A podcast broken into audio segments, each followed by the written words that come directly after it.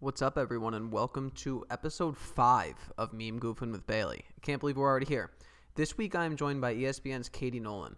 We talked mental health, quick quarantine move ins, the XFL, dog ownership, and a ton more. I really think you're all going to love this one. Seriously. Let's get right into it.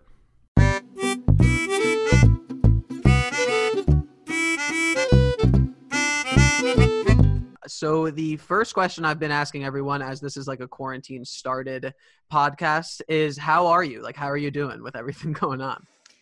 Oh God, it's the question that when you get that in a text, you're like, uh, where do I start? Um, Yeah. I'm doing okay. I'm uh, look, and as all things considered, quarantine's going great for me. I still have a Mhm. job, which is something we should all be very grateful for. Yeah. Um, I mean, the future of it is obviously up in the air, but um, I have one. Uh, I've got a puppy, so that was Yes. a that was a decision I I made, kind of uh, probably not well thought out, but still going really well. Mhm. Um, up until today, my boyfriend's been quarantining with me. He just left today because he's been wearing the same four shirts for like six to seven weeks or eight weeks, Yeah. however Oh, long I can't it's imagine. been. Time is a flat Yeah. circle. So he went uh, he went home to grab some stuff, which I actually kind of love. A day apart. We've only been dating six months when he got here, so oh man. we jumped That's right in. quick. That's a pretty Uh, quick jump. yeah, Yeah. so yeah, I mean, I've I've known him for like five or six years, so we're like buddies. And as soon as we started Mhm. dating, we were like, yeah, this works. So then we kind of Yeah. just did it for quarantine, and and it's been working out. Obviously, you know, ups and downs living with somebody, but it's been great. Yeah. I mean, things are fine. I just my anxiety's a little high, and uh, the thing I've kind of realized is that you know the self quarantine mimics how I cope when I'm depressed. Like I self quarantine, I kind of distance myself from people, and so my body is like, "Oh, you're doing that thing we do. You must be depressed." And my mind is like, "Great." And so then I'm getting depressed, even though I should just not be. So I've been trying to like consciously pull myself out of dark places a lot. But I know that's you know echoed across this quarantine for many people. So there's a little bit of um, camaraderie in our darkness. Yeah. Well, it's it was, and I say that I say funny. Good is funny. the short Um, answer. yeah, good. No, good is good. Um, that's funny. Like my go-to's been like, oh, good, all things considered, or you know, with everything in perspective. But it's funny you say that because I'm the same exact way. In terms, like, I definitely isolate myself. I lock, not physically lock myself in my house, but I tend to really limit my social interaction.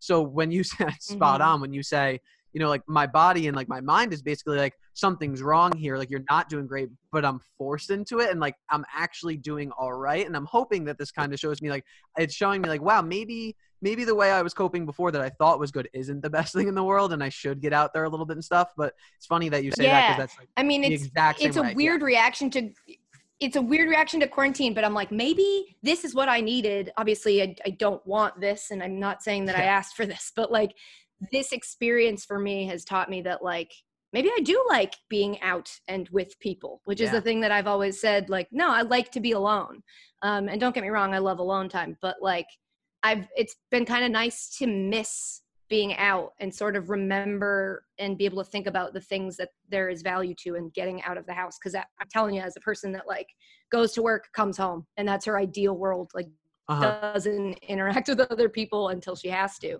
Um, this is like teaching me a lot about things that i should value in life. It sounds like a very obvious lesson but it's one i kind of need to be forced to learn well i feel i mean it seems obvious and i think it's the reality that so many people just like exist in like of course i'd want to go out of course i would miss going to the bar but i got like a instagram ad like super targeted ad for like down the hatch which is just like a terrible new york city bar Oh. brunch and i'm like oh my Oh. god i'm like i'm like what i would do for a down the hatch i talked about this on my with my last guest too but like i'm like i want a down the hatch brunch right now. I'm like never in my life did i ever think i'd be saying those words. And don't get me wrong i don't think i'm going to be all of a sudden going all the time and doing these things all the time when it's done. But it has i think Yeah. kind of given appreciation for things that i actively talked about that i hated all the time. So i think i'll probably jump back in and then a weekend later i'll probably be back to my normal self but yeah we'll do much- shots at brother jimmy's and then we'll self-isolate again by choice. Yes yes absolutely. Um so you talked a little bit about getting a puppy. What was that choice? I know i'm a big dog guy you know that as well. So what went into that? Was that you said maybe it was a little spur of the moment but what's that been like? Because i mean I, i've been loving your pictures and everything Yeah, so I mean, her name's Myrtle. She probably knows we're talking about her right now because she's looking at me.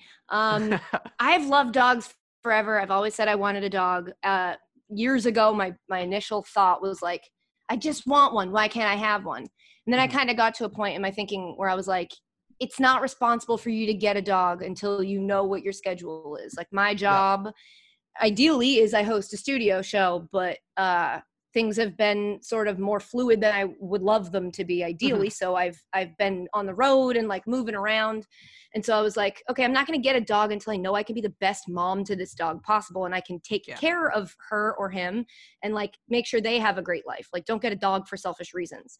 Uh, and like a lot of people do. read books and like, stuff all so the that, time. yes, yes. Which I mean, they're not they're not consciously like it's for me, but then they get the dog and they're like, I don't want to do any of the stuff associated with this dog. Yeah. Um. Yeah. So I like read a lot of books and stuff so that when I did finally get a dog, it wasn't just like I wanted her because she's cute. Like I knew what to do. Uh-huh. Um, and then uh, a friend of mine was fostering these three adorable puppies, uh, looking for a home for them to be adopted. And I was like, oh, I'll foster. That sounds like a great situation for my boyfriend and I. We both love dogs. We, Mm-hmm. you know, he's living with me, but we don't live together yet. So this would be like a nice little, let's see what we, how we are with the dog and if we can handle Yeah. it. So I applied to foster, but it was, you know, late in the first couple weeks of quarantine. And so they were like, yeah, we have plenty of foster applications. We need adoptions. We need like forever homes for these dogs. And so uh, my friend who's fostering a dog lives like a couple blocks away. And she's like, why don't I bring over one of the puppies so you can meet her? And my boyfriend and I had separately looked at the pictures of the dogs she had and in our heads picked which one. If she brings that one, it's Okay. over for us. And we picked the same dog. And the moment we found out was when she was downstairs and she just like held the dog up. We were looking out the window. And I was like, that's the dog I picked. He's like, Meant to be. that's the dog I picked. And he turned to me, but he turned to me and he was like, if that dog comes up here, that's our dog. Like we we need to make this call right now. If we meet this puppy, we're gonna keep the puppy. And I was like, I Mhm. don't think it's that serious. So we had her over for a play date of like a couple hours. She just like napped on my lap. She was Ugh. watching him play video games, loving it. And I was like, this is uh this is our dog. And so then we we, you know, had a long conversation. and we were like, yeah, all right, we can do it. So we got her. And the first few weeks were tough of like she required all of our attention. And I told Mhm. you we are in like a relatively new relationship, definitely new to living together. So like Yeah. we needed each other's attention, but she was taking a lot of it. So we had to work through Mhm. that. But now we've got this amazing dog who like listens and for a puppy is pretty obedient. And she's um the cutest thing in the world. And I love her.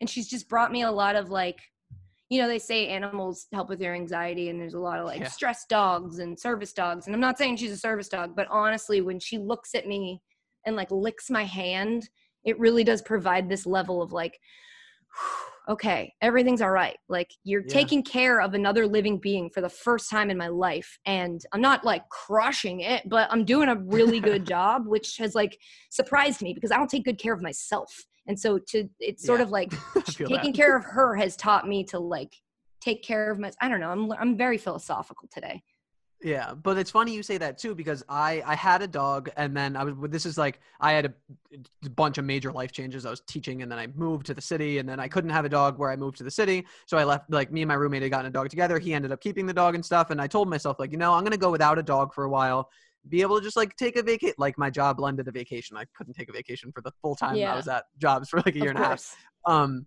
but i was like i want i i want to like do some time without a dog and then i think two weeks into that mind process mentality my mom sent me a link and the type of dog i have and i had growing up is like this cavalier king charles spaniel it's like the fanciest name ever which is funny because they're like the, most mutant dogs but he it's and it's like this fancy name.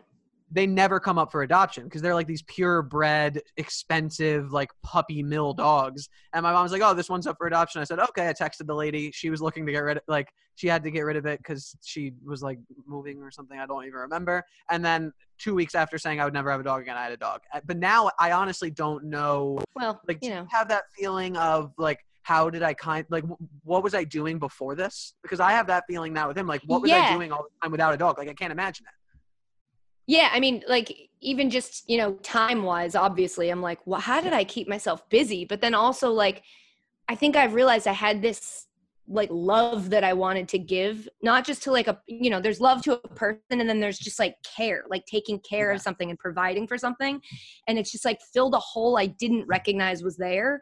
And now i'm like oh my god like of course it's a perfect piece that fits. And it sounds really stupid because if you barely know me you know that all i do is like respond to we rate dogs on twitter. It's like uh-huh. i love dogs. I'm always talking about dogs. So it's like had you not know that hole was missing? And I, I, I think the other thing is just realizing that like i was i was more ready for it than i thought. I, I was always yeah. waiting for the sign that i was ready to have a dog and that the dog would be taken care of by me and like watching myself struggle to take care of me was like you can't take care of another thing. But i've now just kind of done it and it was like a crash course and i'm like i can do this. I am uh-huh. more of an adult than i thought yeah, and it's funny you say that too about like learning that you're capable because like my one roommate who's my best friend who I live with too, my friend Harel, like he never had any sort of pet ever growing up. His Me only neither. exposure his only like exposure to that was like he's a really good friend and when we my family would go on vacation where we couldn't take the dogs, he would stay at our house and watch them. That was his only experience. And I've watched him become like a pseudo dog dad to my dog and it's just funny like he went from not knowing how to like hold him or pick him up and put him on the couch to now I'll like glance out of the corner of my eye, I'll be working and I'll see him notice his water bowl's empty and fill it up. Or he'll like notice that he's scratching at the back door and let him out. And I'm like, man, like this is nice. And he says now, like, I, I never thought I would have been able to like be a dog owner, but look at me now. Like I'm a great dog owner and it's just it's so funny to see. So I've like seen that in him. So I've seen exactly what you're describing. It's it's it's an awesome thing. It really is an awesome thing. Um, yeah, it's a. I feel my life feels like it has value now in a way it didn't yes, before. Which is the best. If dogs can do that, then that and that's all they're good for. Then boom. So to backpedal yeah. super far away from now, one main thing I kind of talk about often. I say talk about often, like this is a long running podcast, it's like a fifth episode, but something I've I've brought Famously. up a few times. Yeah, some something this pod is famous for is just like kind of origin stories, and it just kind of happens that some of the people that I've had on have taken relatively kind of circuitous routes to end up where they are. So what what was what did your journey to end up working in sports media at a high level, obviously like you do now? Like what did that journey kind of look like for you? it's so it's such a mess and it's so weird and uh, i've always been a person who doesn't plan ahead mm-hmm. obviously mm-hmm. um, and so uh, like looking back at it you're like oh, of course those steps got me to the next step but it wasn't planned and it was sort of mm-hmm. just born of this idea of like any challenge i'm presented with i'm going to try my best to crush it and then the next challenge i'm going to try my best to do that like i always just don't want to fail at stuff which isn't a great yeah. driving force um, but if i'm honest it's what i have um, so i was i graduated from school from college in 2009 and you know not a great year to hit the job market i was yeah. a pr major i thought that's what i wanted to do with my life because a, a online survey told me that's what i should do because i liked talking and so uh, I entered the workforce or attempted to and had a bunch of internships that were like, we're not going to pay you. And I'm like, but I, I live in New York City. I moved to the city with my cousin to like a six floor walk up on the Upper East side. The third bedroom was a fake wall. Like it was a, it yeah. was awful. Um, the classic New York expensive. City experience. Thousand dollars yeah, thousand dollars a month. I blew through all the money I'd saved up through college because I worked through college, uh, waiting tables. I blew through that in like six months, and I got to a point where I was like, okay, can't work internships. I need a job. And uh, yeah. my friend got me a job selling gym memberships at Equinox, um, nice. which will just suck your soul right out.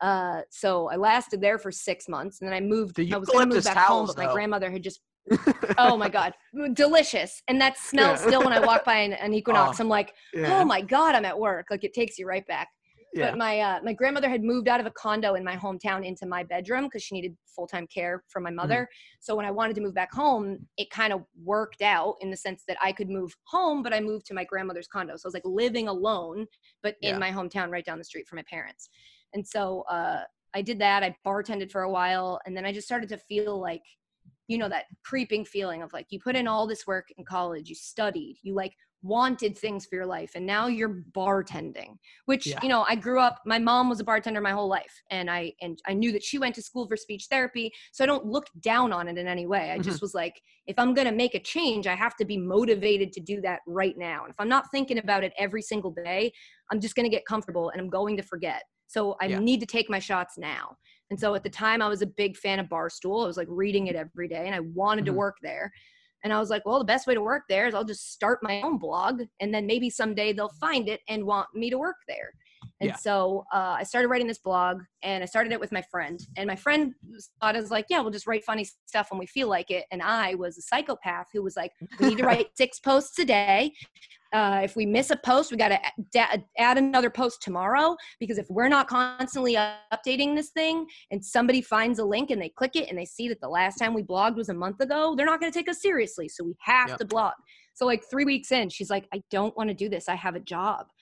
And I was like, oh, all right. So I just took on her posts and did six posts a day. And I was doing this, I'm telling you, nobody was reading it. Nobody. Yeah. But I was writing every single day.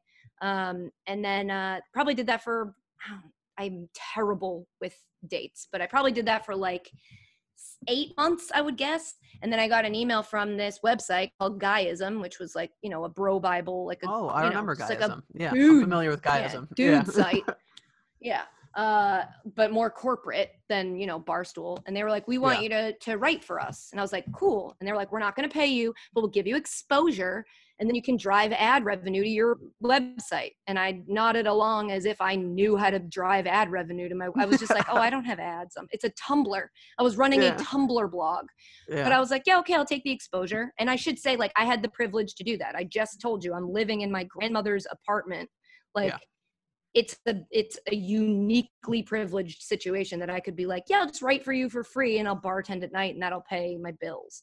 Mm-hmm. And so uh, I did that for a little bit, and then one day they came to me and they were like, we want to launch a daily YouTube series um, where every day you just like read the news, kind of like Weekend Update, news and a joke. And mm-hmm. I was like, no, thank you very much. Um, I'm incredibly awkward on camera. It's not a thing I'm going to be able to do. I'll write it. I'm like, I'll write it for you, but you should have somebody else read it. I would love to write jokes for somebody else, but I'm not doing it. Yeah. And then they were like, well, we'll pay you $750 a month. And at this point, I moved out of my grandmother's place and into a place with my friend Kayla, who was bartending with me. And that was our rent. So I was like, oh, I can do like, these boom. little YouTube videos the rent's paid for. And then when I bartend, that's just me money. Like I can just save that or use it on whatever I want to. I was like, hell yeah, I'll do this. Yeah. Um, pretty quickly learned that writing, filming, and editing your own YouTube daily video uh, takes a lot of time. So yeah. I was like, doing that, those were due at noon. They never got up by noon, and I got docked a hundred dollars of my pay every hour I was late. So I ended up not getting a lot of money. Um, yeah. But I I would work on those. I would go to work at like four, work until two, come home, write a little bit, wake up at seven, write, film them, edit them, try to get them up by noon, go write, like take a nap, go to work. So it was like this cycle that after a while I was like, I got to pick one it's got to be one or the other. And at this yeah. point, I bought a green screen. I'd like watched YouTube videos on how to use Final Cut. Like I was teaching myself all this stuff. And I'm like, well, you're invested in this. You can go back to bartending, but you can't drop this and go back to it. So yeah. quit bartending and do this. And uh, so I did that. And then I was just full time doing that, not for that long. And the, they got bought out by another company. And they were like, the terms of, of this deal is like, you have to move to New York now. And I was not being paid enough to move to New York. Yeah, no. um, but then they were like, we'll pay you, we'll give you 40 grand a year to do this plus other videos if you move to New York.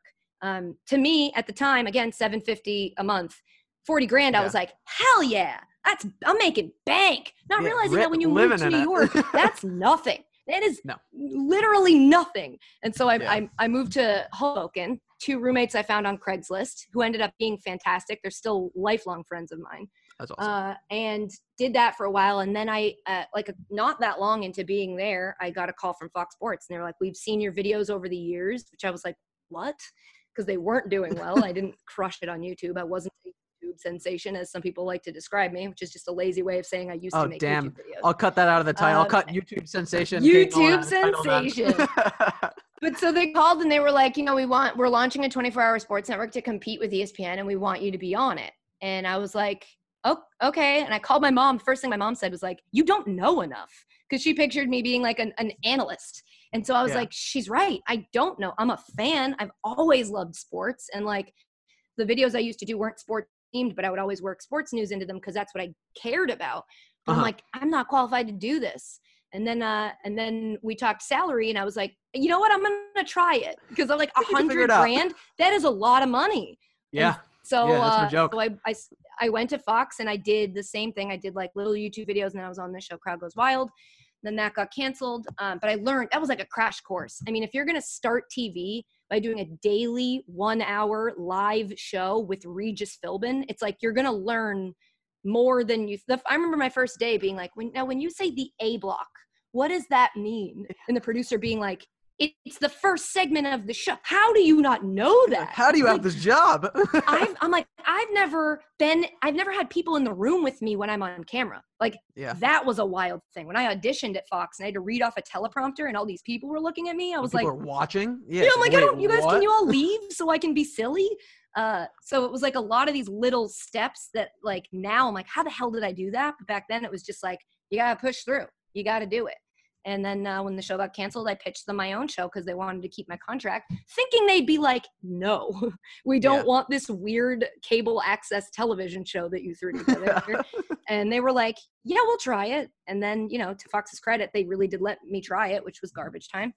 Mm-hmm. And then now I'm at uh, ESPN, kind of making the same show. So it does it doesn't make sense how I got here. Whenever somebody asks me like, "What should I do?" I'm like, the only advice I can give is start creating because people used to have to wait till somebody gave them a way to create and now you can just make your blog make your videos work on your like voice and your tone and what you want to do so that by the time someone sees it you have a whole portfolio built but i have yeah. other than that i'm like i don't know how i got here it's just all sort of been like luck mixed with like this insane drive to not fail yeah which it, is well, kind of fun, a like, mess I talked funny. for 45 minutes. Do you want to say uh, no, it makes my job it makes my job easier, but the parallels and this is me just flattering myself uh-huh. but like the parallels between you, like that and my personal story really are like there's a ton of them there and like when you say you know teaching yourself final cut pro and just like doing these things like i, I did the same thing i taught myself photoshop to learn how to like crappily designed vectored t-shirts to sell on the internet and i would just dm my friends with like 3000 followers and be like can you please retweet this? Like i'll give you a free shirt. And then that turned into me having like 4000 followers myself and then all of a sudden i'm like maybe i could make some videos. And then all of a sudden i had a job at sports illustrated and like i, I still don't really know how that happened but i think what you talked about a little bit there about like selling yourself and like yes this is like we and I think this is a, like a thing like of people like us like we internalize and tell ourselves like what we're doing is nonsense and like mm. it's not necessarily and other people don't view it that way but like me like i worked for this Knicks blog that i helped run called like the Knicks wall just a random Knicks blog and i remember in my interview with sports illustrated they pulled that up on like the like a egregiously fancy. I think you've been to the SI, the old SI office. I'm not sure if it's their office yeah, yeah, anymore. Yeah. They like these egregiously fancy, like glass door, nice interview room and they pull up on this big TV. The TV like comes down on the ceiling and they pull up the knickswall.com. They're like, so what here are you responsible for? And I was like, all of it. And they're like, that's really impressive. And I'm like, oh, is it? Like, I don't know. Like, uh, that's cool. Like, I couldn't believe that they were taking this work that I'd really just messed around with and was doing as an escape. And I loved teaching. Like, I did like teaching. It was a good job. I miss it. But I knew I just kind of felt like I wasn't doing what I should be doing, if that makes sense. Yeah. And the fact that they pulled that up and were looking at these things, that's my big advice I give because all of a sudden I also find myself in a position where people are coming to me for advice, which is equally hilarious it's, to me. Isn't it so weird when you're like, so I don't know? Yeah. Like I did a public Zoom call. I'm like, anyone who wants some information on sports media just because I'm bored because I got fired and didn't have a job yet. And I'm like, I, will do a Zoom call to have someone to talk to. And 100 people signed up. And I'm like, what's going oh on oh here? God. I'm like, this is crazy. And that, but then my, my advice that I really give them is like, sell yourself. Like, be proud of the work you do. Um, find a team that you kind of like and write for their website or just do something because there's an incredibly large number of people that just do nothing and they and they they don't know what to do they get nervous they say well this isn't impressive enough or this isn't as big a thing right. or i haven't yeah, made it, it i don't nothing i made was impressive yeah. nothing i made was impressive but it was like when they clicked the link if they saw one thing they liked like an executive or whoever a decision maker they saw one thing they like and they clicked on it and they saw how much there was they felt like i had experience as opposed yes. to if they click the link and they see oh she only posts every six months and they're like uh, i don't think this girl's ready i heard a lot of like i don't think you're ready early mm-hmm. in my career which they were totally right but then weirdly all i did was keep doing the same thing which was yeah. make stuff on my own where nobody had any say in it except me and all of a sudden it looked like i was ready so it's just like there's a it, I think now obviously what i focus on is quality of content and i don't want to mm-hmm. say that quantity is all that matters it isn't but when you're starting if you can show that you've made a high quantity of stuff they're not going to look at all of it they're going to assume yeah. they're going to watch a couple they're going to click on like the most excitedly titled things or the things that are most relevant to what they're looking to fill yeah. a position for and then they're just going to assume the rest of it is at the same quality so it's like it kind of taught me something that matters to me now that I struggle with, but I try to remember is like every single second of your show doesn't have to be a hit. Things have to pop, and then the rest of it has to be up to a certain standard. But you can't keep holding yourself to like every single second of this show has to go viral. And it's the same thing with if you're making stuff at home. Not every blog you write has to be the best blog ever, and your commenters will probably tell you that it does. Ignore that uh, you're gonna have days where you write your best stuff. You're gonna have days where you're like, nah, this is just kind of filler. But that filler is gonna make the difference for like executives who will be like, oh, I like this girl, but I didn't see anything else she did on the internet, so I don't know that we can take a chance on that. As opposed to they can walk into a meeting and say, this girl has done this over the last yeah. few years. She works, she's focused, and here's my favorite, and then show that clip, and it makes you look like you've got more to you. And uh, so it's funny too. You say, you know, like the commenters will definitely let you know. I'm now, as someone with a minuscule Twitter following, but someone mm. I'm becoming very apparent of that. And one thing that stuck out, that stood out to me for like a really long time is you mentioned Barstool earlier. I'm about to go work there in a month. Um, I think a month. I don't know. It seems like forever. A month, two, a month and two days from today. Um, but it was but an old counting? podcast. Yeah, who's counting? Uh, an old podcast. I forget what one it even was, but a guy Feitelberg who works over there said basically like he doesn't read the comment section, like, and he means it, like he doesn't, and he's been able to find that balance. Is that how you are? Because I am not yet there. Like I, I still kind of have to read everything. And like the second question for you there would be like, I have a theory that once you hit like 75 to 100,000 followers on Twitter, it just sucks and it isn't fun anymore. Is that true? Oh, yeah, no, that's true. I've actually said yeah. it's like a theory I'm working out of like every person should have 100,000 followers for a week because it, it's like if you don't and there's no, i do not judge people on their follower count i think yeah. that like if that's not what you want to do with your life caring about your followers is pretty weird but yeah. um if you don't know that experience, you're using a completely different website than I am. Like I, I'm logging in and seeing criticisms for the tiniest little things, and then seeing, you know, I'm changing the way I do things as I learn stuff. And then I'm seeing criticisms from people who are like, why do you listen to those tiny little criticisms? And you're like, because you, but you never hear them. You know what I mean? So it's like you're yeah. getting this, it's like you're having a different experience than me because you log on to talk to your friends and I log on and see a bunch of people telling me why I suck. Uh, to answer the first part of the question, I am not either at the part where I don't read all the comments, but I am at the point where I don't read everything. Um, I know I avoid YouTube comments. I haven't read a YouTube comment in a long time. Uh, the life Facebook, of a YouTube sensation is tough. So you know, you know me, big famous YouTuber. Um, yeah. yeah, I don't read YouTube comments because they're rarely ever positive, uh, and I don't. Especially, I mean, this is just it's not a critique of ESPN. It's a critique of anybody with a any massive platform um, especially when you make something that's really different from everything else that happens on that platform the comments are mostly like this back in the kitchen this isn't sports like mm-hmm. it's ne- it's never constructive i'm not getting yeah. anything that's like hey i don't like the way you do this or hey you shouldn't use this word you should use this word like that's the kind of stuff i can you know take or leave but at least it's constructive yeah. youtube is not that for me it's a lot of show me your boobs and mm-hmm. um I'm I'm just like it's all hack to me now. Reads is hack. Yeah. So I'm like there's no value in my time in reading it. And there's really no value in my time in reading Twitter either. Um, but I do find that like I've I I think that I came up by being really interactive with my audience and always you know never seeming like I take myself too seriously. And to yeah. me, if I don't read any of my at mentions, then I'm just a person who you know, found moderate success and just was like, F all y'all, this is my thing now. I don't talk to you.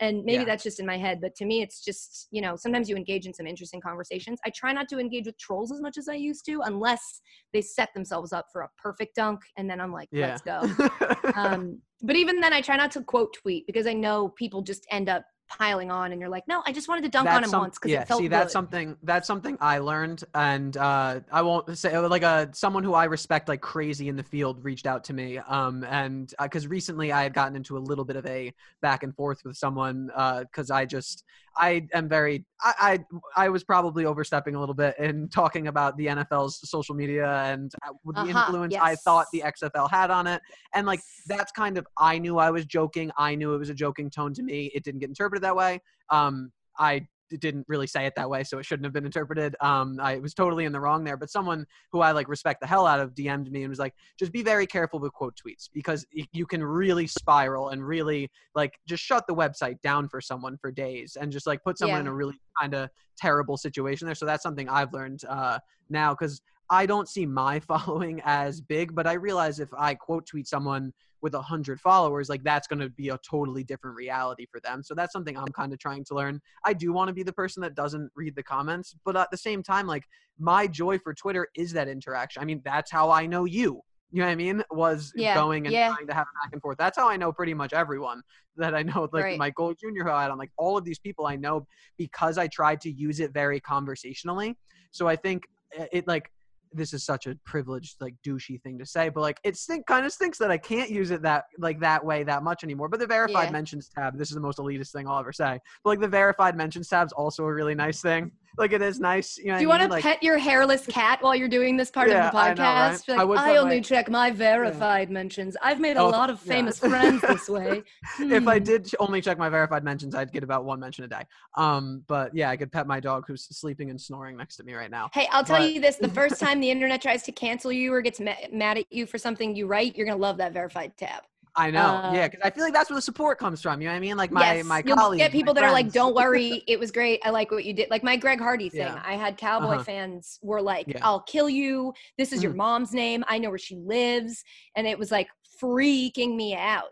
And then Yeah. I was like, just stop reading it because you're not going to do anything about it. There's nothing I can do. I'm just worrying and stressing. And so I had to like get out of that. And like, you're right, it is privileged to be like, I'm only going to check what famous people say. But like, most Yeah. journalists are verified. Verified doesn't mean you're Yeah. famous. It means you are who you say you are, which means you work in a job that if you're impersonated would be detrimental to you. And so, like, Yeah. a lot of people in this business are verified, not because they're super famous or in any way special. It's just that they, if they were to be impersonated, they'd lose their job. So, like, Yeah. You Also, know, the only and to help us when just- there's like yeah. trade rumors so that we don't get we don't all fall for fake shefty which has happened Yeah. to me Yeah.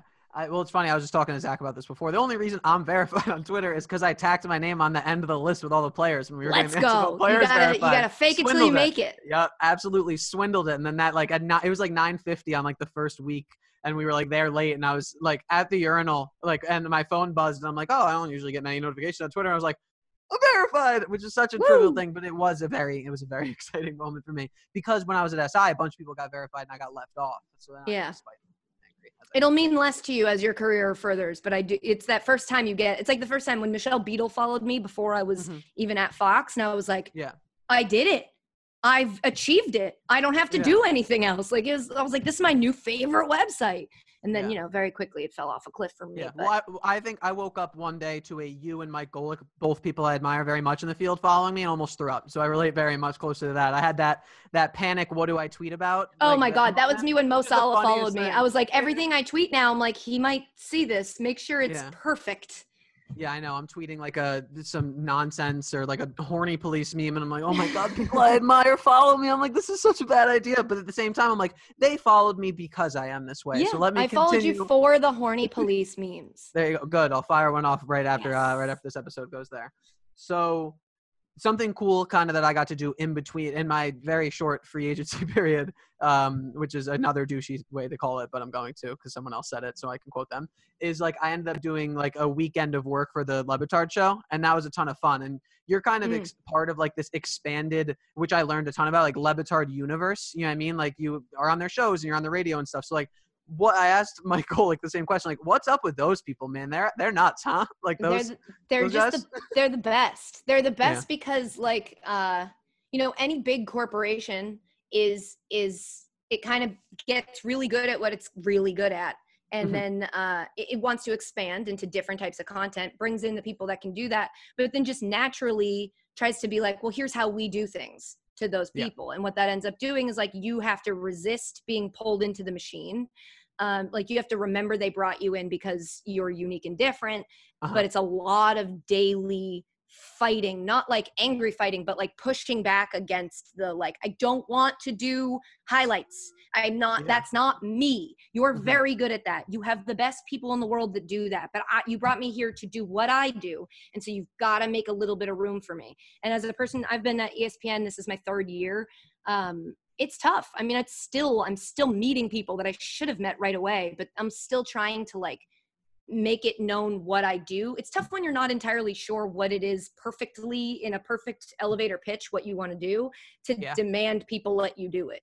you just are asking for space. And so to like back to the question, like Dan Le Batard has been able to over his, you know, illustrious career, like Yeah. carve out that space. And then the thing I think is the most incredible about Dan and Stu and the whole team is they haven't been selfish about their space. They carved out this space.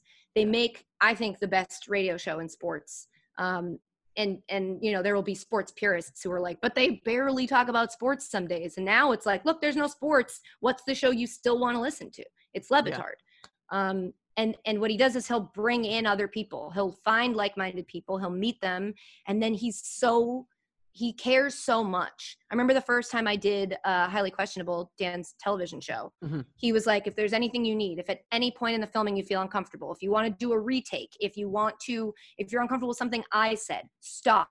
Tell me to stop. You will not be in trouble. We could be here for three hours filming the show if that's what you need. And I just was, it freaked me out because I was like, Yeah. chill, Like, dude. what the I'm hell's gonna happen? yeah, I was like, what's go- what's what could possibly go wrong? Um, but like, and then after the show, he gave me this feedback. He was like, "You are, you know, you were great right off the bat. Like, I've never seen anybody like that. Like, I don't mean to be complimenting myself. I'm gonna get to the insults. That's, And then he would like give here. me, he would like give me these little pieces that were like, maybe you know, try this or do this. And he will reach out to me every now and then. Every time I go down to Florida, he'll ask me about what's going on in my life. He's just this like he's evolved. It's funny if you know his career and where it came from. He's evolved into this like father figure of of you know just making people at the company feel like there's a place for them and that it's safe there and they can try things and they're not always going to be the funniest or the best and they're going to get made fun of if they do something stupid but it's from a place of love and and safeness. And it's this little bubble inside of this big behemoth that has always been the worldwide leader in sports. And so like i would say dan is invaluable to my career and to my time at ESPN because he's made me feel comfortable. He's made me feel like I'm not alone. It's not just me fighting this fight. Um, He's also great to bitch to when you're having a bad day, and he's like, "Oh, I've been there. Let me talk to you about that." Uh, and he's, you know, he's great. And they make great stuff. They've really made this Oh, yeah. world.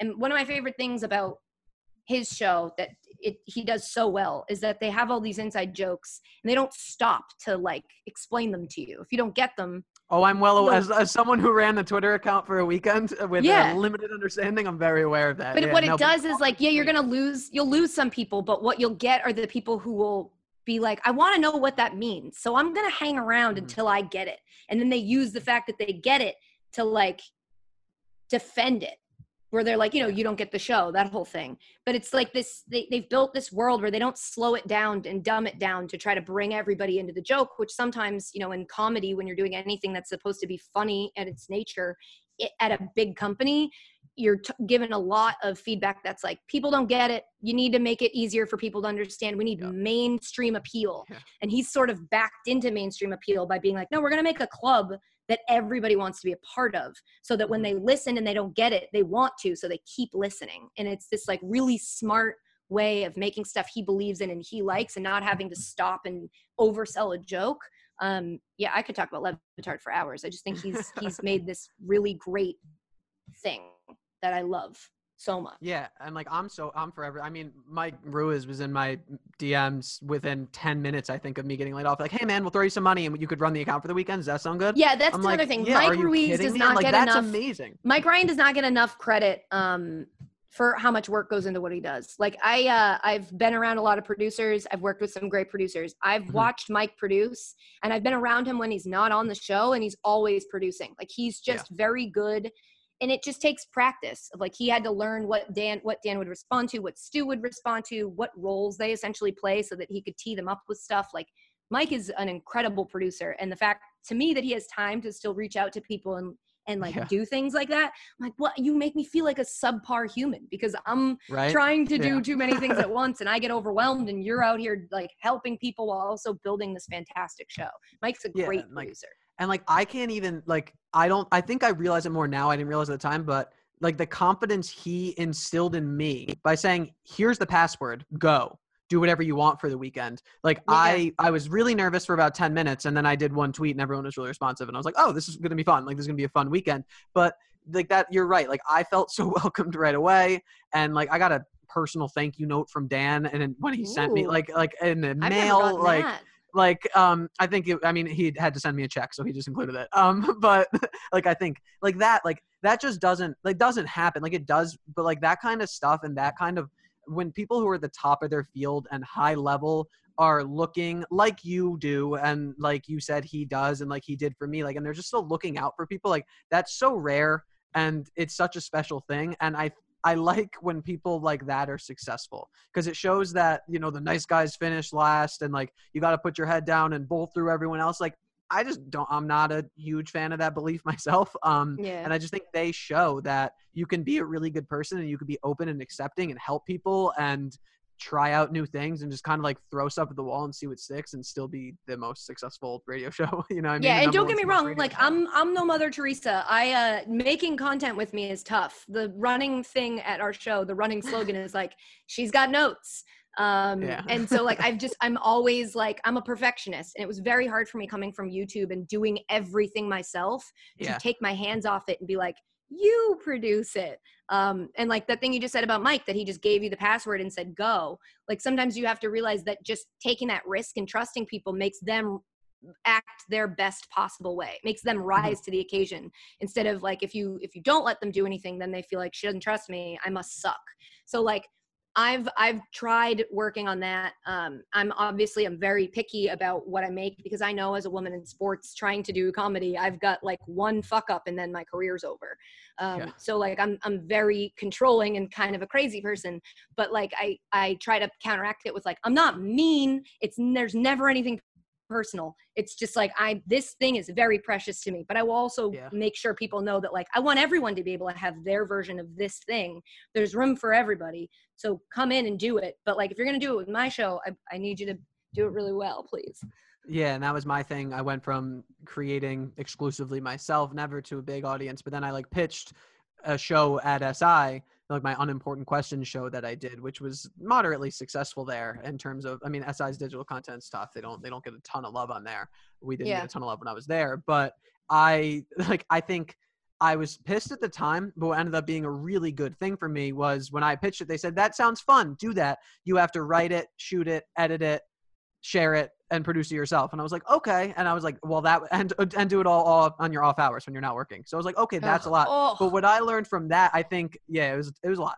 Um but i think what i learned from that was when i was able to then like when it was doing well and the video team was like you know we could help you with some graphics. So i got to teach myself after effects and, and stuff like that. So like when Yeah. they're like we could help you with some graphics i i think it helped me accept help a lot better than I'd ever done in the past because I was so happy to just have a slightly less workload. It Yeah. I had never I, delegating. I mean, even like like stupid responsibility roles I had in my life, like president of my fraternity in college or stuff like that. Like I'm an incapable delegator. oh let me guess hold on i need to guess the frat It wasn't a Um, big one. It wasn't a big one. oh but- so what you weren't like sae or pike no, I was in Sigma Tau Gamma, which was never founded heard at, of it that's fake at- you made that Fa- up no, uh, maybe we might have uh, made at uh, Missouri State Teachers College. Uh, so it's not, yeah, founded there, which is a pretty Okay. interesting. so that was one of those real party schools Oh yeah, yeah, they really got after it. I'm sure. Uh, back in the early 1900s, it was a uh, my time. I have so much knowledge from that. Like my brain is like 70 percent useless fraternity and sorority knowledge I had to memorize as a pledge, and then Oh again my as God. pledge master. It's nonsense. oh That- you were pledge master Yes. Yeah. It was a good Huh. time. Yeah. It was All it was interesting. Yeah. It was not my favorite experience, but it was cool. I will can say. I will if you said your favorite experience was being pledge master of your fraternity, I'd be like, I, I gotta go. My dog needs to go out. dog is- I have to get the dog. Um, but no, it, it was nice. I will say. I can't believe we're talking about this. Um, I was like it as a senior, so I did get to go back and like go to my college and still know kids there. So that was kind of cool. Um, Yeah, and when my when SUNY Plattsburgh brought me back as a notable alumni, I was able to go and uh, Ooh, stop by stop by the frat house. Yeah, notable alumni. I went and spoke to like the six kids in the journalism department at SUNY Plattsburgh. It was a good time. That's one of my favorite things to do, especially now that we're in quarantine. Oh, I've been asked to like, oh, you know, zoom into our journalism class. I'm like, let's do Yeah. it because they think Yeah. I'm important, and I'm like, okay, fine. Oh, and like those six kids who were like eager and run like I ran the school newspaper when I was there. Like the kids who like run the school newspaper and like are so hungry. Like it's so refreshing. I find Yeah. such refreshment like going and talking to them and being like, oh my god, that was me. Like that was what I was like. Like doing anything you can to figure that out. I've done a couple of those too, and it's been it's been a couple of my favorite things that I've done in quarantine. Yeah. So to pivot just way out of the way from what we were talking about, you're a world record holder. Ooh. Um, that's pretty cool. What went into that? I'll let you explain what the world record is. So what went into that? Uh, is that something? Is that one of your crown achievements? Like what? Of course. With that. Yes, I lead with it. That's why I sent you an email that said, please be sure to mention my uh, world record title. Uh, Yeah. We came up with a segment. I don't remember who it was. I'll say off the bat, it wasn't me. I think it was Pat Gunther, one of our producers, but it might not Mhm. have been.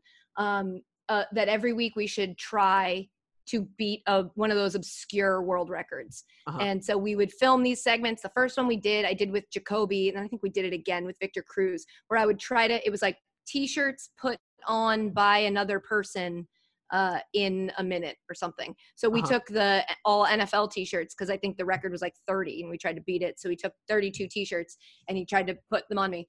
Hilarious video. We did not even come close to beating the record. Yeah. And so we were like, all right, this is a segment we could do every week. Because when we started on ESPN Plus, we didn't have commercials. So you have to kind of solve for when you're done with the segment, what happens before the next Oh, segment. that's It's like a really weird thing Yeah. that you're like, oh, wait, I love commercials and I never knew that. Um, so we use these, these little interstitials. And uh, I tried to eat olives in a minute. I tried to eat M&Ms with chopsticks, uh, pop balloons with my butt. That one I don't ever recommend. Um, and so we did all these crazy ones and then we uh there was one that was like obviously the goal was that one day we would break one we didn't know when it was going to happen and then and there was uh um donuts stacked like amount of donuts stacked and so we tried it uh I'm trying to remember exactly how it happened. We tried it and I was like, wait, this is actually like I could achieve this. I think we tried it and I got it. And then we saw the like extra fine print rules where like they can't be glazed, they have to be like this much in width or whatever. So we had to get like bespoke donuts. We had to Yeah. find a place that made donuts specifically to your specifications. We ordered a bunch of them. Yada yada. We have to call in a uh, because we were like, all right, this is the one we're gonna go for. So we're like, we'll do it live instead of pre-taping it. We'll do it with our live studio audience. You have to bring in a Guinness rep so that they can monitor it. You have to bring in a food Mhm. person that can like verify that these are edible donuts and that like it's clean or something. And at the Yeah. end, we had to eat them to prove that they were donuts. It was wild. But so we bring in this woman. She's like goes over the rules with me. We're about to do the uh, segment. We have the donuts. I do my monologue for that episode with the audience. In the break, uh, my producer Ashley comes over and she's like, "We have a problem. Uh, the inspector has deemed that like six of these donuts aren't up to specification. She's like, so we don't have enough donuts now to break the record. But, and I'd been practicing. This was the only one I was allowed to practice for. The others were all Mhm. like go in blind, but this one I'd been Yeah. practicing. Uh, she's like, but here are your options. We can skip it, bail on the segment completely. We can like explain what happened and then like still go for it, but not beat a record because we don't have enough donuts. Or we found another record, which is donuts stacked blindfolded. She's like, we have a Oh. blindfold. Uh, Jacoby had two velvet do rags in his desk. nice. We never found out why, but he tied them together and made a blindfold. Um, and so, like in the commercial, I had to make that call, and I was like, I'm, I haven't practiced it blindfolded. Blindfolded brings up a whole new layer whole of ballgame. Yeah. difficulty. I'm Yeah. like looking at it to make sure they're in line. I can't, but I was like, all right, let's try it. And if I fail, it'll be just like all the other segments, good video and whatever. So uh, we come back from break. I do it, uh, and and I stack them, and you can. The audience is kind of being like, "Oh," as in like, "Don't take your hands off of it." So I'm like reading, trying to read the energy of the room. We also had I had a producer in my ear that wasn't helping, but was giving me counts of like how long we had till break. Like yeah. all these distractions. They had this crazy music to make it feel more intense, and I'm like, "Turn the music down." Um, I get them stacked. And I take my hands off and they stay because I don't hear them fall. So I look at the lady with my blindfold on and I was like, Did I do it? And she's like, The donuts have to be standing at the end of a minute. And I was like, Oh. What? How did we go over every rule and you didn't tell me that? I just that's now a big I- one. and now I'm like, do I touch it and mess with it and maybe ruin it? Or do I leave it and hope it stands until I had like 15 or 20 more seconds left? So I was like, oh my God, I'm so mad. So I like kind of touched it a little. And then she was like, okay, time's up. And I just, you can see if you watch the video, I took my hands off it and was like, oh man, I blew this. Like I took my hands off. And then I hear her be like, congratulations. And I rip those do rags off my face. and my reaction was like a person who used to play sports that has not played sports in a while. I reacted like I scored the game winning goal. I was like, let's go. Like I was this, it was like, lady, you stacked donuts. Who cares? But it was such a great moment. My staff was going nuts. Like it was this crazy well, especially thing. because there's been this buildup of you not getting to practice and like you going and actually working there and then being like, wait, I actually can do this one. It was like, I that's a- know it's I know for all of your listeners, I know this is such a dumb topic to make sound like this big epic thing, but it was like a movie the way it was like I practiced, we got it. Then there was this last minute switch and we still did it. It was this I mean they gave me a big plaque and I still I, I displayed it on the set. So like this is we're never going to pull off something like this again. It's a meaningless record, but somebody sent me a picture. It's in the actual book. So I'm That's in sick. there. well it's funny too like i my uh eight minutes of research i'm like i know katie i don't really need to look at them i'm like ah let me skim the wikipedia page um that i did before it led me to the youtube video of that and the thumbnail is one of my favorite thumbnails i think of any youtube video i've seen because you talk about like the legitimacy of this and it's just this woman looking very very seriously She you, was, I'll tell you, she was not into jokes. Every time I she made a joke, she look was like, like, someone who's into jokes yeah Her name was Hannah. I'll never forget because I called her Hannah Yeah. at first, and she was like, "It's Hannah," and I was like, "You've got it." She, wear, she was wearing like an ascot of some sort. Oh, she like had that. like the full official. Guinness jacket on, like she was Yeah. the person in charge. And then I saw Dude Perfect attempted to break it, didn't acknowledge that I was the world record holder, tied the record, and still got a plaque. And I was like, "I'm sorry, that's not how this works." We don't recognize uh, starting don't- right and this they use moment. We no longer donuts. recognize that, nor do we recognize Dude Perfect on this podcast. Thank anymore. you, thank you. They Not used glazed donuts. They but- cheated, and they can come at me. Yeah, good. Well, if one of the uh, not many listeners of this podcast, but a solid and committed following, decides to uh, to reach out to Dude Perfect on this, we'll see. We'll see how that Yeah, goes. I'm starting to beef for you on your own podcast. That's what you need to really take off. Hell yeah, yeah. Well, my whole my thing recently on Twitter has just been starting really obscure grudges with individuals until someone acknowledges It's very me. No one's way to me work yet, which quarantine. Yeah, is there any? There's nothing more embarrassing though than starting a grudge and the other person not acknowledging it. So I'm. I think I Mm, got to yeah. work my way down the totem pole eventually until it's Yeah. someone who's like who has like 80 followers on Twitter that will definitely see my tweets. Yeah, whenever Um, you're ready, let me know. I can help uh, signal boost your beef. I appreciate that. That's good. Maybe a quote tweet, to, and then we could really pile on. Yeah, That let's really good. do it. Yeah. so that's my last question, actually. So that's the last thing I have for you today. All right. Um, thank you so much for coming on. I have a couple things though before Ooh. that aren't questions. Ooh, One, presents? my mom said my mom says hi, and Hi, mom. Yes. Oh, I'll tell you. I read.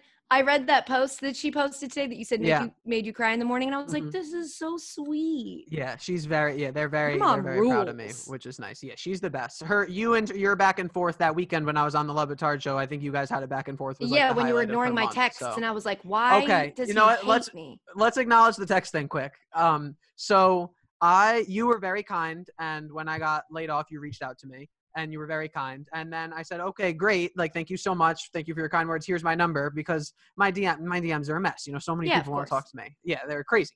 So I, they're not. So I gave you my number, and then you texted me. But within ten minutes, like before of you texting me, um, and you said, "Hey, it's Nolan," and like I just didn't that didn't resonate. Someone texted me and said, "Hey, this is Ladarius. I found your number on Instagram. This is Bailey, right?" So I was like, first of all, who the hell is Ladarius?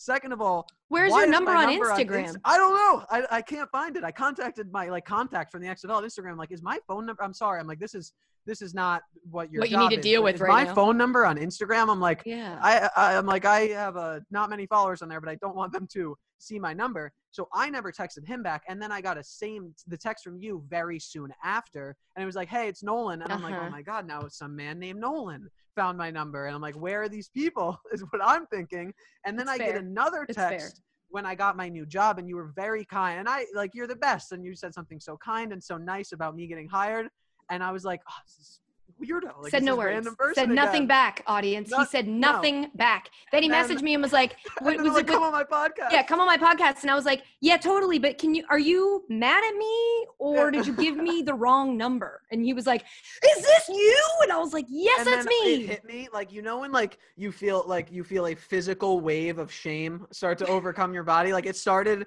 at the top of my head and slowly started to work down. I'm Like Nolan, her name is Katie Nolan, and I'm like that is who that Which was. is And I texted you back and said fault. thank you. And it's so yeah. you did. And it was, I was a complete misunderstanding on, and it was my fault because I always feel so, I don't know. I'm just I've got Catholic guilt, I, get I guess, growing I up. get but I feel so weird being like, "Hi, it's Katie Nolan from television," and so I wasn't gonna say it's Katie because you might know a million Katies. So I was like, "Hey, it's Yeah. Nolan." Uh, like Yeah. whatever. Um, and then I and I, it's not, it's my fault, but I felt I'm like, man, It's if we can be honest here, it's Ladarius's fault because Yeah, had that not happened, Ladarius. yeah, where the hell did you that- find the number, Ladarius? Tell Yeah. me that. And, like, Answer I me why you had to mess up my friendship. Yeah, I thought gonna be like, just kidding, not Instagram. I was outside your house, and I was like, oh, like I didn't want that to happen. Um, no disrespect to Ladarius. I'm sure he's a very loyal listener to the show as well as follower of mine on Twitter and Mm. Instagram. But that is what happened there. So I apologize for that. So yes, my final points are that I'm sorry. Um, Thank you. I- second, hello accepted. from hello from my mother. Hi, mom. And also a very genuine thank you to you for the kind words you said when I was laid off on Twitter. Cause it and I talked to um not on a podcast, but I know we have like a mutual friend in Charlotte Wilder. And I talked to her Oh, because she her. quote tweeted as well and said some kind stuff about me when I got laid off. And people I think I had a, had a good amount of people reach out to me like, hey, and I think 50% of them were their direct uh, some version of them saying hey we saw katie nolan's tweet and like so i thank Oh, you very much about who knew right? Honestly like you have uh, like a billion followers and i figured that would make some sort of impact but you never know like so many people's glaze over tweets. I had like a good amount i know for a fact like the job that i'm ending up with that was at least partially a factor for that so thank you for that oh and wow. um also like people seeing charlotte like like chris long like flex hit me up and was like i saw charlotte's tweet and i was like what the hell is going on in my life like i just got that- fired and now things are so weird to me. Yeah so thank you for that a very genuine thank you for your kind words there because that, Well, I would. It's uh, I didn't do. I mean, I meant it. I didn't do it because I wanted to be your best friend. I mean, I'll I'll accept the friendship. Well, Um, worked, but like you know, but- you've it's a lot of people. A lot of. Uh, I mean, you know this because you tweeted about it and got yourself in some hot water. But like, a lot of people try to do the like authentic voice on their social media thing, and and no one's really doing it right. And uh, the in the short-lived return of the XFL, which man, it really sucks that like it seemed like they were going to do sucks, it right this it? time. and thank you and for a- that a- too because like you and mina the combo of you and mina drove like 40% of our impressions on certain posts do- on game day A, so I thank don't you for believe you, that. but B, uh, look didn't again, didn't do it, so that for any but- any charitable reason. I wasn't like, let me lend my star power to the. I just Yeah. wanted a team, and I thought Yeah. I picked the best team that existed, uh, and I bought a lot of their merch. And then they had Mhm. a really crappy start to the season, started to turn it around, and then a global pandemic ended. The, it's just a bummer. I think that XFL could have, I mean, if not lasted and been a great league, could have had an impact on how the NFL does certain things. That like Yeah, would have and I hope it it will. Like maybe it will. Like I think the Yeah. kickoff was really cool, and there was some stuff. And I think Sam Schwartzstein, who was our director of football ops, he did an incredible job with so much stuff. I'm hoping, like the notorious thing from XFL 1.0, which is how we referred to it within the league, um, was like the sky cam. Like the XFL invented the sky cam, and then everyone else took it. So I'm hoping some stuff hangs over because like we did work pretty hard, and we did some really cool stuff for it to just be like forgotten. Yeah, but like on a you, just to compliment you, so you can continue to pet your hairless cat. Thank you. um, like you did a really good job of keeping an authentic voice that didn't feel like, "How do you do, fellow kids?" It was just like, "No, this is a, a meme, and if you don't like it, fine. I'll do another one later and see if you like that Yeah. one." Like you, yeah, you did it a was really a good for- it was a like- force feeding meme type situation, yeah, but like it was no one else had also- done that, and it worked, and it was hard. weird, and it's risky. It's hard to, I mean, credit to your bosses who like let you do it, but also like credit Yeah. to you for not buckling to the pressure to just like tweet, "Hey, there's a game today." Like you were, you know, really in. working on Yeah. giving them a voice that was interesting and worth following, whether or not you cared about the team. So, I mean, you did good work, and that's why I complimented you. Although, in the back of my head, whenever I quote tweet and endorse somebody that I don't know that well, I'm like, I hope this guy didn't do anything stupid in his past that I'm going to get yelled I'm at for. I'm clean. No, I'm good. I promise. I'm good. Mm, I uh, never, yeah, never say that because now they're going to look. I will delete this. Yeah. No, Yeah. no. I mean, as I, I, uh, I'm, I'm good. I think I'm good. I think I'm good. I hope I'm good. Our Yeah, well- unplot problematic king. We stand. Yeah. oh, I'll take that. So I think we're good. I think we're done. This is how I awkwardly end every podcast. I, thi- I think. There's oh no wait, good no. way to Zach, end it, Zach gets so a question. Zach gets a question. Zach gets one question. Zach, you Ooh, a question. Zach. I almost yeah. the man in the know, like- shadows. Is that a off- gaming chair? Can I ask you? uh, it is. do So you our, play? a, a mutual. no, Katie games. Katie Oh, games. okay, She's not all right. shaming. I, I actually didn't buy it I'm not shaming. for the gaming. I bought it for uh to actually run podcasts. I, I I think that's support. embarrassing. I need to. Yeah, no, I that's I think more- that's, that's nerdier. Buying, I had a, a- buying a gaming chair to no, knock so you. I had it. I had it. We have a mutual cousin who was getting rid of stuff and he's like i have this gaming chair that i spent like some ungodly amount of money for do you want it for like a good deal and i was like Yeah. sure i guess so It's Li- really listen, if but I you do told me game. you bought it so you could talk shit to 12 year olds, I'm I- fine with that. I do. Yeah. I will do that as well. I've been on a, a lot of uh, Call of Duty Warzone and PGA Golf. Is sort yeah. Of, uh, you guys should Rory also just acknowledge uh, how lucky you are that you can jump on the mic. As Yeah. a woman, I learned the hard way that no matter how good you are, the second you jump on the mic, it's like, ooh, a girl's here. Like, oh man, I just wanted to tell you that you suck and that you're garbage. But now I've got to address all of your questions Yeah. about women. Yeah, but you know, yeah, it's no one cares when I jump on mic. They're just like, Yeah, see, I would love just- that. I try to clean They're the like sick chair, dude. wipe Yeah, floor right. them. Sorry, But- ask, Anyway, sorry, your you can ask your question, question. yeah, sorry. no. So I mean, like, I, I think you're like the, you know, again, there's no like long history to this, but we've had now several like very successful people on here, and I think that the things that are really cool is uh, the fact that like you've talked about just like being successful and like being the rising tide, right? I think that's like such an important thing, and like helping those around you, and I think you're also i'm the same i'm like my mid 30s i graduated 2010 uh, from college and it was a it was a club tv club at the university i went to. That's how i got all my skills. That's where i got my job. I got to do- edit a national level mm. documentary right out of school for some reason. Whoa. yeah for pbs and i faked it till i made it. That was it. There's no like path to this. You just wing it. And then i work i was like a firefighter and a bunch of other random stuff but you got to hustle and like get there. So i think that's really cool that you you shared that info. I what I'm really curious about is like what is next? Like everything has changed. Like you're doing TV shows from your couch. Like Mm. is this the future? Like I think that's kind of cool. Like you know, it's sort of taken a lot of the luster off of it and made it more approachable. And like, what do you think's going to stick around? I'm really curious. You know, from Yeah. your perspective. I mean, I have no idea. Um, I know as much as you do, but I, I, it has been really interesting. I love content that's just like, oh, they had to, they're doing their job. I think it's kind of showed people that like, this job is amazing. I'm so lucky to have it, but it is also a job. And there's days where like my dog's acting up and uh, I can't wear my hair down around her. She tries to eat it, but I have to go on camera at a certain time. Like Dan Le Batard is waiting for me, so I've got to go do it. And so like, I've uh, it's such a stupid little detail to prove a larger point. I I rarely wear my hair up on TV because I just have weird ears and I don't like it. And uh, everything I've done in quarantine, I just have my hair pile. I remember the first day that I was like, I have no other choice, and I did it. And it was this weird moment for me where it was like, yeah, well, yeah, I saw your post Yeah. today about when I take it out, it's a mess, and I'm like, Oh honey, my that's all. God. This I get. I didn't know. I get. I didn't know you could get headaches from hair. But I was like scrolling your comments to be like, are there any actual real ways to fix this? I've always just assumed this is what it's like. I got some decent feedback. Yeah, I saw. I'm gonna buy spiral hair ties now that look like I- phone that's what I have in my People hair don't right even know what those Yeah. are, but I do. uh, no, but like it's it's this like stripped down version of it where it's like, oh, these are just people who also have lives that like this job has kept me from having a life most of the time, and now I get to kind of show my life and how undecorated and messy my apartment is because I have to do my job. And so I think that I've seen a lot of comments that are like, this is awesome. I love seeing people just like I'm sitting on my floor for most episodes of Le Batard because it's the only way I can get my internet like hardwired to my computer to get enough internet to be able to and I can keep an eye on the dog and she doesn't cry. Like it's uh, all weird, but it's really interesting. And what, what the hardest part for me was that like this is how I used to do it. I used to film at my house and now I'm having to do this like Oh, high budget more eyeballs Yeah. thing back at my house and it's been so long that i'm like trying to figure i had to do this dance between like should i just tell everybody i'll do it myself the way i used to and go back to my old habits which i know would be detrimental for my job in the long term but better for the content that i make or do i have to figure out how to like be good at this again because i'm it's weird to be back here and be bad at it so it's been like really interesting i don't know how much of it's going to stick i don't know when we're going back to work I honestly think this would be a lot easier if there was like, okay, you got four more weeks. Yeah. And you're like, okay, I can do this.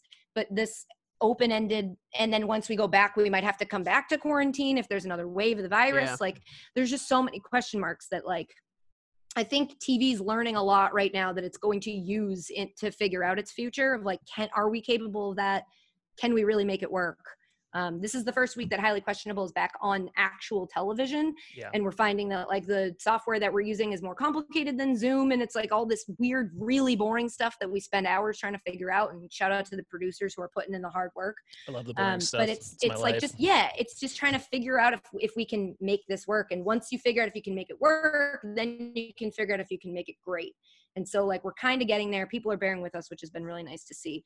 But yeah, I mean, maybe we live in a world where I'll end up just having a home studio and I don't have to go to work, which I'll tell you I would love, but would be very bad for me. I should be forced to get out of the house. Have did you watch Saturday Night Live? This is the last question. I know you're super busy, but have you watched Uh, any of the new Saturday Night Lives? recent one, Yeah, or any of them like since they've been home? I watched the first one when they did it uh, from their houses. it was so I awesome. like, just like you said, they're people, right? Like all of a sudden Yeah. you're like, oh yeah, like they have like there's a lot of production there, and all of a sudden like no, they're authentically funny people, and Yeah. I've loved I love the show more because of that. Yeah. Um, my Agree. one final It's suggestion Kay, is Interesting. It's weird. Everything's weird. Okay, make what's sure up? when you do get that home set, you have like a nice sturdy bookshelf behind you, like every single other home set I've ever Everybody. seen. What is the deal with Everybody that? has a bookshelf. Every, it's Well, a here's book, the and thing. it's like the same. Yeah, like I know, like when I was at SI, they built some home sets for people, and they're like, put books behind you because that people will trust your opinion more. Like I don't, but make sure I- you get. I have kids, if you so end it's up, just yeah, piles. there you go. Yeah. Yeah, if you end up, I'm in See, my, that like, makes that you I'm get my my respect when you've got a Yeah. mess on your floor and you're like, look, it was time to roll. I had to take Yeah. the dog out and then I had to film. So there was no time to clean. I'm sorry. Just make sure you uh, get a but I still cool don't show the sturdy whole bookshelf. Um, yeah, with, no, like, a I keep my books yeah, in like my books. my entertainment center, and there's not that many of them because I don't have that much time to read. Like all those Yeah. books, I'm calling bullshit. I don't think everybody's reading all those books they have. Like, great, you get sent free books Have you heard because of you're Kindle? Adam Schefter, but there's Come no on, way. guys. Yeah, like all of my books, all the books I read are in here. Exactly. That's- Yes. It doesn't look on a bookshelf. It's just this. That would suck. That would be kind of a good bit though, like a full bookshelf with Just just, a a Kindle bookshelf in with That's not a bad Kindle. bit. That's not a bad bit at All all. right. Um, I'll think Well, about maybe I'll you. invest in a bookshelf. all right, thank you so much, Katie. I really appreciate it. This was awesome. You guys are the best. Good luck with everything. Thank you. I appreciate that. I will Text me I sometime, dickhead. I will. Yeah. gonna text you right now. This week's random Twitter follower is Clyde Cross, as well as four of the meme goofing interns, the first four interns ever, who all stayed pretty quiet except for Rachel. Let's hear that. All right, so just to get started here, you want to introduce yourself? What's your name? What do you do if you do something? Where are you at? What's going on? Yeah, man. I'm uh my name's Clyde Cross. I work at a big telecom company here in Dallas. Um, I went to TCU. I've been I graduated in 18. I'm a huge fan of that. Uh, born and raised around in Texas. I've moved around from Austin to Fort Worth to Dallas now, and you know just living Awesome. life, enjoying it. All right, so when did you graduate from TCU? 2018. 2018. Nice. So you avoided. I, I've talked to like I was talking Ivan, who's one of my uh, interns that I have on here, and then I was talking to some other people. Kind of got caught up, and I think maybe everyone else on this spot. I'm not sure how old you guys are. I apologize for not knowing, but I know some people have been kind of caught up in this being in college during the crazy coronavirus thing going on. So how much has your so like I almost haven't been asking them people in college because I think one no one really wants to talk about has ruined a lot of their year and two everyone i think kind of knows what's going on there so like how much has your day-to-day slash reality changed really over the last handful of months Dude, honestly, it's actually kind of stayed the same in sense. Um, Okay. my job is really virtual in the sense already. Um, typically, I can still go into an office and I can work and do whatever. But now that I'm at home and working still, I can do the same stuff uh, on my day to day. It's just a lot less of a workload, I guess. Um, being in sales, it's like okay, instead of being able to reach out to more people, it's just um, having to have that like less of a different um, environment and not being able to re- reach as many people because nobody's open. absolutely. So this is a question this is so working in sales like i know obviously people are money's tight for a ton of people right now. Like i lost my job. So like money's tight for me right? Yeah i have a new one. But, like i lost my job. Yeah it happens. Um but I like money's pretty tight for me right now. You know what I mean? And like a ton of people. So Uh-huh. like has that has that been like awkward? Has your kind of like protocols at work or anything like that changed, or have you kind of had to change gears, or you pretty much just I know sales is tough already before all of this. So Right. So uh, with my company, it's big enough to where we can offer so many different products and services that it helps a lot of companies. So what we can do is offer a lot of promotions that help um, in terms of financial um, success of allowing or giving the opportunity to companies to, um, I guess, receive these promotions so that they can save on money, as well as um, these bigger companies that do need to open ASAP, we have a lot of different stuff that allows them to open so that they can have like thermal, um, I guess, detection to, ter- to determine um, who can come in and who cannot. So we have uh, videos that like literally like make people green that says that they don't have a fever and then red if they do. And oh, so if they cool. do have fever, they're like, get the heck out of here and you're good to go. So we're able to apply a lot of our stuff to different um, companies, businesses, small businesses, medium and large. Um, but yes, like I mean, people, some people like a bowling alley, let's just say that is not able Mhm. to um, afford some of these stuff. So it's kind of funky, but um, it's. I mean, for me, it's not bad. I, it hasn't slowed down too much. Just different ways to do it, to go about it. You know. That's good. You know, it's funny because I know when I still did have my job before the XFL exploded. Um, I like I and I was doing some podcasts. I was always having people kind of ask me to go on podcasts and just like chatting with people in my life. I felt kind of bad Mhm. like, "Oh, not that much has changed," or I felt kind of. But like, I think Right. I mean, first of all, if someone is pissed at you for still having a job, not the kind of person you should keep around. but those people do exist. You know what I mean? So it's I like that you're able Oh, to kind yeah. of just like come forward right away and be like, you know, not that much has changed, and that like that's a good thing. Like that Mhm. comforts me to hear that not everything is so messed up. Everyone and it's funny like to talk about myself, which is what I do for like 90% of this podcast. But like I'm down in I'm, I'm I'm from New York and I live up in New York City, but now I'm right now I'm down in North Carolina. And I was even saying like in the Yeah. rest stop like in the rest stops down here, like people just like the general sense of panic that is existing up in the city with good reason because so many people are sick up there just doesn't so much exist Right. down here so it's actually been kind of nice like i still have my mask on at a rest stop you know what i mean but like not seeing everyone else like it made me kind of feel like i was back in normal so i feel like you kind of being in a job where you're trying to kind of help people find their normal it's honestly like kind of a cool Yeah. spot to be in yeah i'm kind of jealous of that Exactly. Yeah. It's it's very nice. Um, and all, on top of that is like going back to your job, like you when you were work with with the XFL and working on that, it was you were, you said that you like traveled like what three hours uh back and forth or like Yeah, I did. trip? What was I did in the morning. Um, I'll give you, you know, I'll break it down. I'll give you like what my day was Please. like. Yeah, I, I'd, perfect. Wake up. Uh, yeah, I'd wake up around 5:45. I would, you know, get my dog situated, showered, get everything like whatever people do to get ready in the morning. Do that. I would walk to the subway station. I would take the L train, like 13 stops. I would then Mhm. trans- transfer, take the four, five, or six, like three or four stops, and then I would get on a Metro North train, which was like an, an hour and a half train. And then I would get to a shuttle in Stamford, Connecticut, the Stamford train station. I would take that shuttle to the office. So yeah, I did about I did about four and a half hours a day round trip. So like I felt so bad immediately whenever like my life got a lot while I still had a job in the XFL was still a league and that became very clear very Yeah. quickly that I wasn't going to continue. But for those that month I was working from home, like I was saving four hundred fifty dollars a month on transport cost like travel costs. I was saving four and a half hours a day. Like I was I felt like I was working so much more efficiently and but you know it happens it, it didn't work out this is a result of that not working out i wouldn't have had the time or i don't think honestly i would have been allowed to because they were very strict like the xfl really limited the stuff i was allowed to go on uh, and i wasn't allowed to do a lot of podcasts and stuff like that so i don't know if i would have even been allowed to do this so to get back to like the xfl a little bit because we haven't i talked you guys obviously know on this call heard that but me and katie nolan who i had on for this episode who everyone who's listening to this has now already listened to her interview had we talked a little bit about the XFL. So I know you were like an XFL guy. You reached out to me. I think maybe before the season started. You DM'd me on Twitter right around when the season started. So like, what got you into the XFL and what interested you about that? Well, I mean, I'm a huge Dallas sports fan at, like in every category. So hockey, Awesome. stars, yada yada yada. Um, and so when the Renegades came, I was like, that's that's kind of cool. And having a spring football league was phenomenal, especially here in Texas. It's like God to us, you know. Um, yeah, I was so down in Houston for three weeks I- for training camp, and that was that was a ton of fun. People were like, you could already Oh tell like the city was around. I go to a restaurant wearing like an XFL hoodie or an XFL T-shirt, and people were like, "Oh, are you part of like that new football league or my Uber drivers and stuff?" So I could tell like even in Houston, the excitement level was definitely there. Sorry for cutting you off. Oh yeah. No. Oh yeah. I, it, well, that's the thing. Is like everybody it was excited. And it like I wish that they were able to do another season because I think it would actually like grow tremendously. That's one of my questions. What I wanted to ask. Like, what do you think the potential of the XFL would have been if they stayed around?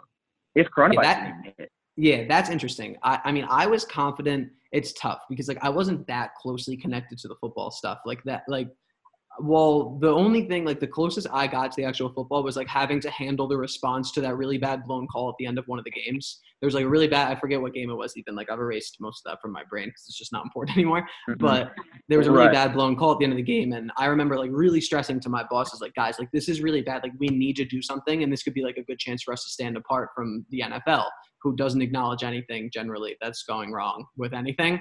So that was Mhm. really the closest I was to football. And that was the moment. Um, taking a circuitous route here, but that was the moment that I realized like, wow, like we're really doing something different and different is what we needed, but like not different enough. Like it wasn't the thing that they always like put in our ear and always said like football without like there was no gimmicks. Like it wasn't like there wasn't a scramble to start the game like XFL 1.0. Like there weren't nicknames on the back of jerseys. So I mean, I think my boss is like my boss to the tenth, who was the president of the company, uh, Jeffrey Pollack. He he often said in meetings, he was like, "We're creating a hundred year league there," and I always kind of sat in the back of meetings and I was like, "A hundred year league's a little ambitious." Like I don't like I like the, I like I like the confidence. Um, it turned into a half a year league, so it seemed that that was a, that was a bit overzealous. But no, I, I mean I think it was the perfect storm to mess it up because it was good and people were enjoying it. Was it the NFL? Absolutely not. But like we weren't trying to be the NFL, and I think we were just like I know like we had so many fun things planned. Like I myself for social and digital, and like I never even really got to like the idea of an off season after football when you have actual players and teams and fans. Like the off season, I got to work. There was no there were no fans really yet. Like there was no football being played. Most people didn't really know who any of the players were. So I think Mhm. I think it was going to take a huge jump between year one and year two where we were able to correct our mistakes and then really kind of put our foot on the gas with stuff that was working. So like I personally had told myself one due to the commute we just talked about and due to a, a ton of stuff. I just told myself like I'm not like I, I will do a year and then I'm gonna reassess. So five weeks, you know, halfway into the season, I was like, yeah, I'm definitely gonna come back for year two. Like this is something I definitely want to be a part of. So that made it hurt a little bit more. Right. But you know, I I I think it could have been it could have been successful. It's cool from hearing someone who's in market though, because like I'm in market for the Guardians, Uh-huh. but one, the Guardians kind of stunk, and they didn't like they were playing in Jersey, and like New York has enough sports and everything going on. Like, well, people in Dallas, like Dallas was one of the cities that felt like they really, really embraced it, as well as like Houston and St. Louis, I would say being number one. But I, uh, yeah, I mean, Right. that's a very long way to say that I, I do think it would have continued to be successful, which which makes it makes it hurt. So I hope I hope the lasting I hope lasting from it is like, you know, PJ Walker signed a contract and there's other guys, there's a ton of guys signing contracts. So I hope the lasting thing, like how the legacy from XFL 1.0 is like the sky cam since they invented that and that's in every sport on earth now. I'm hoping that the lasting Mhm. legacy for this one is less of like a technological advance, although I do think the kickoff rules were cool. Um, cool. Um, and more of like the players and maybe being able to like give guys a second chance. 'Cause, like I know PJ and like he was great and he was great to work with and he didn't get a fair shot in my opinion out of out of college and I think he did get that uh, with the XFL. So it stinks to see like who knows how many PJ Walkers there could have been next year and the year after that and the year after that. So that that kind of stinks, but I'm hoping that's kind of the lasting image. Yeah, I completely get that. Like my thought was the XFL, um, like you helped really bring a personality to it that I feel like the NFL didn't, doesn't have. I mean, a lot of different uh, big professional sports um, leagues don't have. I mean, MLB, like they, I don't, I can't put like a picture on them. It's like for XFL, it was fun, and we, and like I feel like the XFL from like what the '90s kind of came back into play because of McMahon and whatnot like that. But Mhm. with the social media aspect and actually understanding, okay, hey, um, we're not just going to be another football league. We're going to be a fans first as well as players uh, first, the kind of league. Exactly. and I think out. we really because I know you're like yeah, and I know like you're interested in social media and stuff. And if you're listening to this podcast, I imagine you're interested in social media. I don't know what you would get out of this otherwise.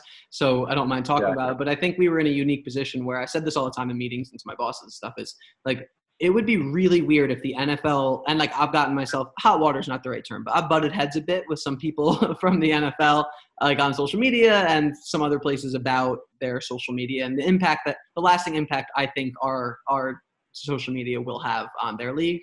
And that's another point for another day, a much longer Yeah. discussion. But I do think like it would have been so weird. Like I was tweeting like some pretty like deep like Reddit like ridiculous niche memes, and our fans were like eating them up.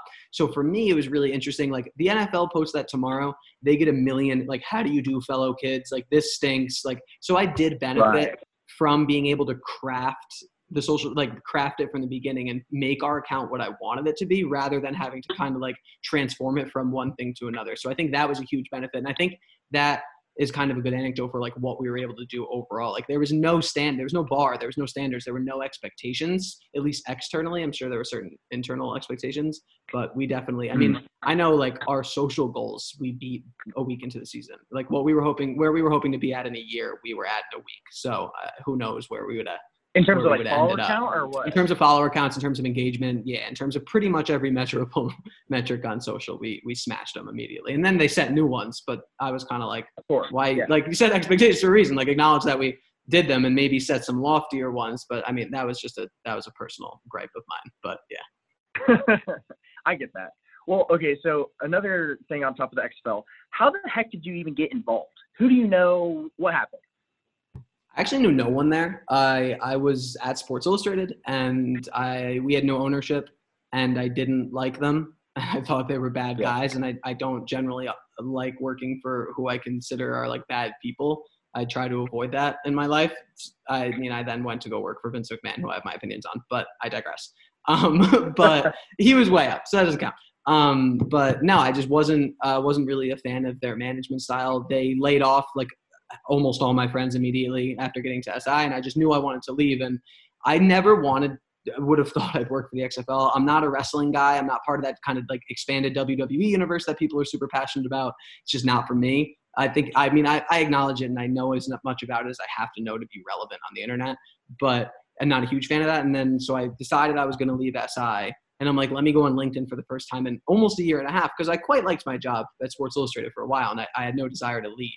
And then I actually had a message from a recruiter at the XFL waiting for me in my inbox on LinkedIn the first time I checked it in like six months. And I was like, oh, this is meant to be. Maybe it was. I mean, I, I did it and it was a good time. But yeah, no. So it just kind of just came out of nowhere. I think just because I think I was kind of trying to start bragging about myself a bit on LinkedIn and stuff. And I just kind of caught the attention of someone. That's really my whole brand is just bragging about myself until someone pays attention. So it worked. it worked out there and it worked out again for this next job. So that was pretty much it. Right that's what I was gonna say. Is like, man, like going from Sports Illustrated straight to XFL, and then like being able to have this little time off of like, okay, what do I want to do? What should I do? What can I do? Mm-hmm. So that you can um, build your own brand, one, but um, also finding another job. Um, and so going to Barstool, it's like, oh my gosh, like that's huge because yeah. you are that's a, that's a personal brand. Like uh, I don't even know what to call it honestly, but like just everybody there has their own personal brands, and Barstool is built off of all those brands. It's like boom, boom, boom. So you being a part of that, and them giving you the ability to hopefully, I'm assuming, run with this podcast, run with um, Meme Goofing.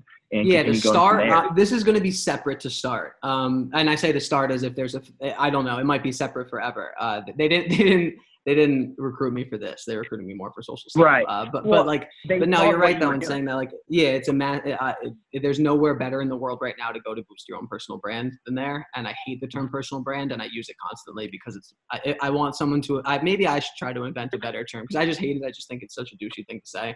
But like, it is yeah, true. I agree. Yeah. yeah, like I hate it. It's just like, oh, my personal brand. It's very like Instagram influencer, like pushing fit tummy tea on your followers, and like I, that's not what I'm trying to be. But yeah, right. um so what we're going to try to do now is I'm going to put them on the spot. This was good. I like how this turned into you interviewing me. This was a nice change of pace. Um, Dude, I was, I was like asking so many questions. Do any of the interns on the call have a question? You can raise your hand because I can see you on video that they would like to ask Clyde. Does anyone have anything, or that you'd like to ask me or anything? All right, Rachel, go for it. Okay, so Clyde, you said you work in sales, and I think he said like really quick that you wanted you like had an interest in social media. Do you like see yourself doing something in social media anytime soon? Are you like trying to work towards that transition, and and how are you doing that or trying to do that, if anything? I guess like I I always loved the idea of like digital marketing in a sense, social media, and like understanding the engagement and um, the power of it and so I've loved that. I, I'm not like looking forward to or looking for a job in social media, but I'm more looking for like almost like a side hustle. Like I I love the idea of it, and I want to stick with my, what I have right now, just because um, building my career, building the rest of my life now, early in my um, my life, and then um, finding something that I love after that. And so like, that's where I'm like, okay, I want to be able to get into something, start learning as much as I possibly can, and doing all this other stuff on the side, so that potentially after like two, three years, I can go ahead and go into it full time. You know, um, so yes and no. No, right, not right now. Yes, maybe in a few years. I'm kind of with you because like I I work in sales. I'm kind of like my job is circling the drain right now. I'm furloughed and it's like not looking good. And so I'm kind of thinking like, well, if I don't really, I'm not, I don't even really like sales. So I love mm-hmm. social media, but I don't know how to get there. So it's, I'm always curious when people are like trying to do the transition, like how you're doing it. So it's, I like your, your kind of way of like, we'll build it on the side and then see where it goes. So I like that. Right. I've see, I've always loved business and entrepreneurship. And so sales for me is like, okay, that's pretty much the the um, the cable. What is no? What is it? The stone, brickstone, whatever the heck it is.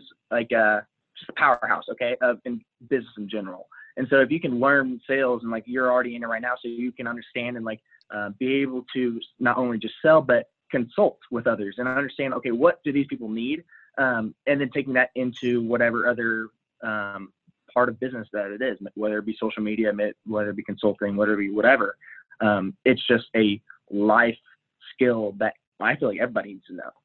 Social yeah, media agreed. is a ton of selling yourself too. Like you know what I mean? Yeah. Like it really is. Like I know sales is yeah. more just like physically and like you know what I mean, selling things, but now I oh, mean social media is um so that's all the time I got because I ran long with Katie. I apologize for cutting you off. But do you wanna where can people follow you, Clyde? Anything else you want to promote? Like and just this the next ten seconds are yours. Yeah, I think uh the only thing I want to promote is like my Twitter and Instagram are both Clyde in Cross, uh, Clyde Nicholas Cross, Clyde in Cross uh, at Twitter and Instagram. And so, yeah, hit me up. Let me know if you need anything. Ask me any questions, and uh, I, I hope to be on here maybe sometime again soon. I'm thinking Absolutely. maybe I do a Q and A for Bailey for a full podcast. I think that's a good idea. Yeah. All right, we'll see. This was your audition, so we'll hear it back. We'll see how we'll float that out to the Wait, what are we calling? I'm drawing a blank. Goof Gang? Is that what we went with? Goof Gang. Yeah. All right. Well, Goof Gang, baby. real thing. Goof yeah. Gang, so we'll baby. float that out to them. Um, all right. Well, thank you so much for coming on, man. Thank you so much to Katie, Clyde, the interns, and most of all, you all, the Goof Gang. If you don't follow me on Twitter, well, if you don't follow me on Twitter and you're listening to this podcast, that's pretty confusing, but that's all of your names now. So thank you to you the most. Remember to rate, subscribe, review, anything else you can do on those sites. See you next week.